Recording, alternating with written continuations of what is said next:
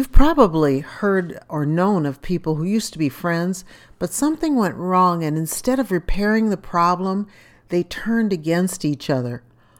Both friends felt like the other person caused the issue, so each of them was waiting for the other to apologize. It ended up being a very long wait. They went to the same church, had an overlapping friend group, and things were awkward for anyone who knew them. Are you the friend with the broken relationship? Are you holding a grudge against someone right now? When you hear those words, does a face pop up onto the movie screen of your mind? Something has gone wrong, and instead of resolving the conflict, one or both of you have chosen to cling to the hurt, and now it's hurting you. Holding a grudge always hurts the holder more than anyone else.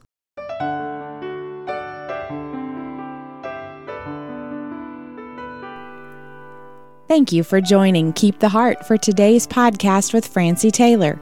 Francie is an author, teacher, and conference speaker. Sharing lessons from the Word of God is her passion. Now, back to today's important study.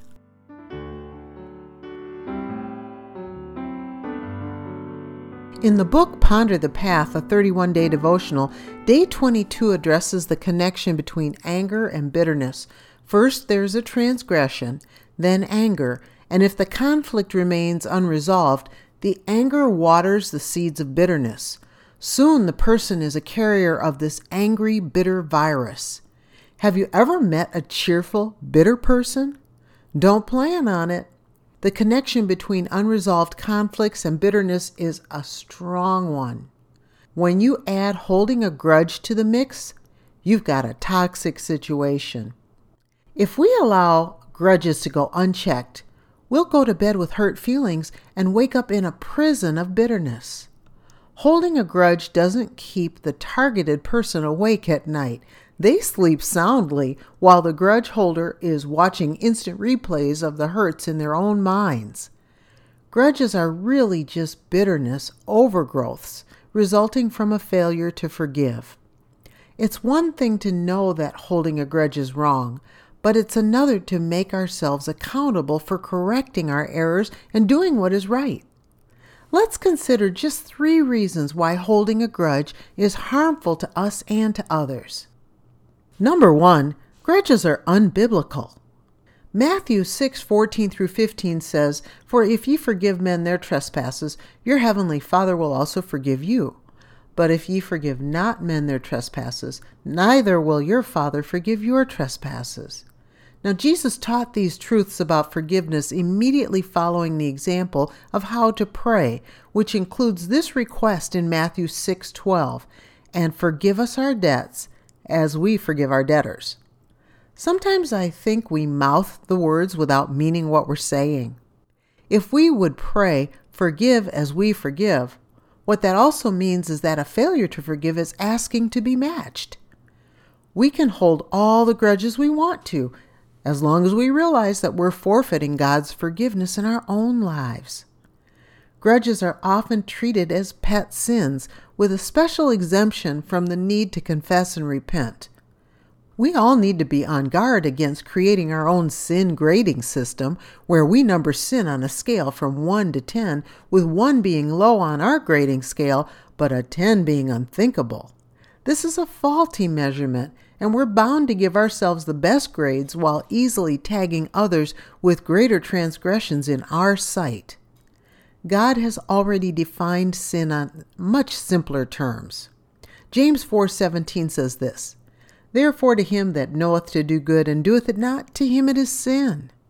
When we know that we're doing wrong to hold a grudge and yet we do it anyway, we're sinning on purpose, and we should expect a chastening from God because He loves us enough to correct us when we're wrong. Everyone takes turns doing wrong. The best policy is to be biblical and forgive when people have done us wrong. Here's a second reason why holding a grudge is damaging grudges are unacceptable to God. We are aware when we're holding a grudge, we fully know it but we may not see it as an error. This is why it's a great prayer request to ask the Lord to cleanse us of our secret faults, like the fault of holding a grudge. Listen to what the Bible says in Psalm 19, verses 12 through 14. Who can understand his errors? Cleanse thou me from secret faults. Keep back thy servant also from presumptuous sins. Let them not have dominion over me. Then shall I be upright, and I shall be innocent from the great transgression. Let the words of my mouth and the meditation of my heart be acceptable in thy sight, O Lord, my strength and my Redeemer. It is unacceptable to God for us to hold a grudge against another person. This falls under the category of presumptuous sins, which are on purpose and ongoing. The word presumptuous in the Strong's Concordance is the word that also defines proud when we look at Proverbs 21:24. Proud and haughty scorner is his name who dealeth in proud wrath. Isn't that an interesting correlation? Presumptuous sins are rooted in pride and arrogance. If I want the words of my mouth and the meditation of my heart to be acceptable in God's sight, I can't harbor thoughts or words that would harm someone else. When we hold a grudge against a person, we're like that driver speeding down the road doing 90 miles per hour in a 70 mile per hour zone. We're living as if there are parts of the Bible that don't apply to us. That's prideful and it's arrogant. As if God is somehow going to give us a get out of jail free card when we're willfully and knowingly sinning by failing to forgive someone. We need to repent. We need to confess. We need to be careful. And finally, number three in this short list of reasons why holding a grudge is harmful grudges are rooted in bitterness and unkindness. Now the Bible tells us clearly in Ephesians 4:31 through 32, let all bitterness and wrath and anger and clamor and evil speaking be put away from you with all malice. And be ye kind one to another, tender-hearted, forgiving one another, even as God for Christ's sake hath forgiven you. Now we know that passage. We teach it to our children. But isn't it interesting that we expect our children to obey this but we give ourselves a little bit of room to wiggle out of it. We'll obey if it lines up with what we want to do. That's agenda driven living, and that can get us in a lot of trouble. Every day of our lives, we are building or damaging our reputations one word and one deed at a time. Holding a grudge is a reputation harming act of bitterness, and the unkindness that it takes to hold the grudge says a lot about the person holding it. When we have true reverence for God, we also respect and obey His word, following it with a holy fear of the Lord. Do you truly fear the Lord? If so, how could you hold a grudge against someone when His word says to be kind to another? You know it's hard to be kind to people if we don't love them. Now we've landed on a sore spot. The issue here is a lack of true love. When we love people, we treat them with biblical respect. This includes forgiving them when they've done us wrong. Remember, like I said earlier, we all take turns blowing it, but we tend to magnify the offenses of others while minimizing our own.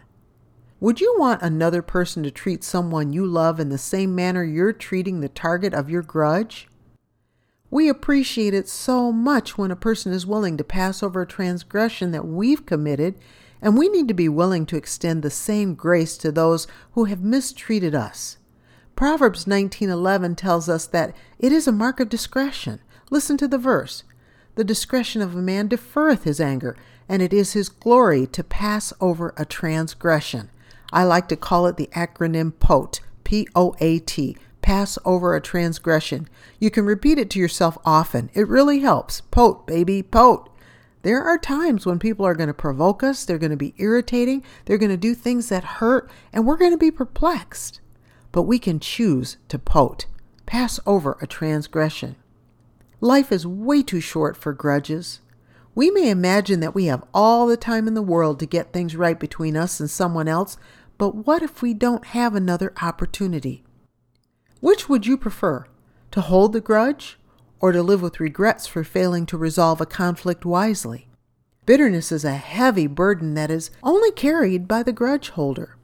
In fact, if bitterness, as the quote says, is like drinking poison and waiting for the other person to die, Well, then holding a grudge is like holding a hot flaming coal and expecting the other person to get burned. Grudges are healed by humility and forgiveness. We first have to admit that we're holding the grudge. Then we can humble ourselves by forgiving the debts of others. Have you been holding a grudge against someone?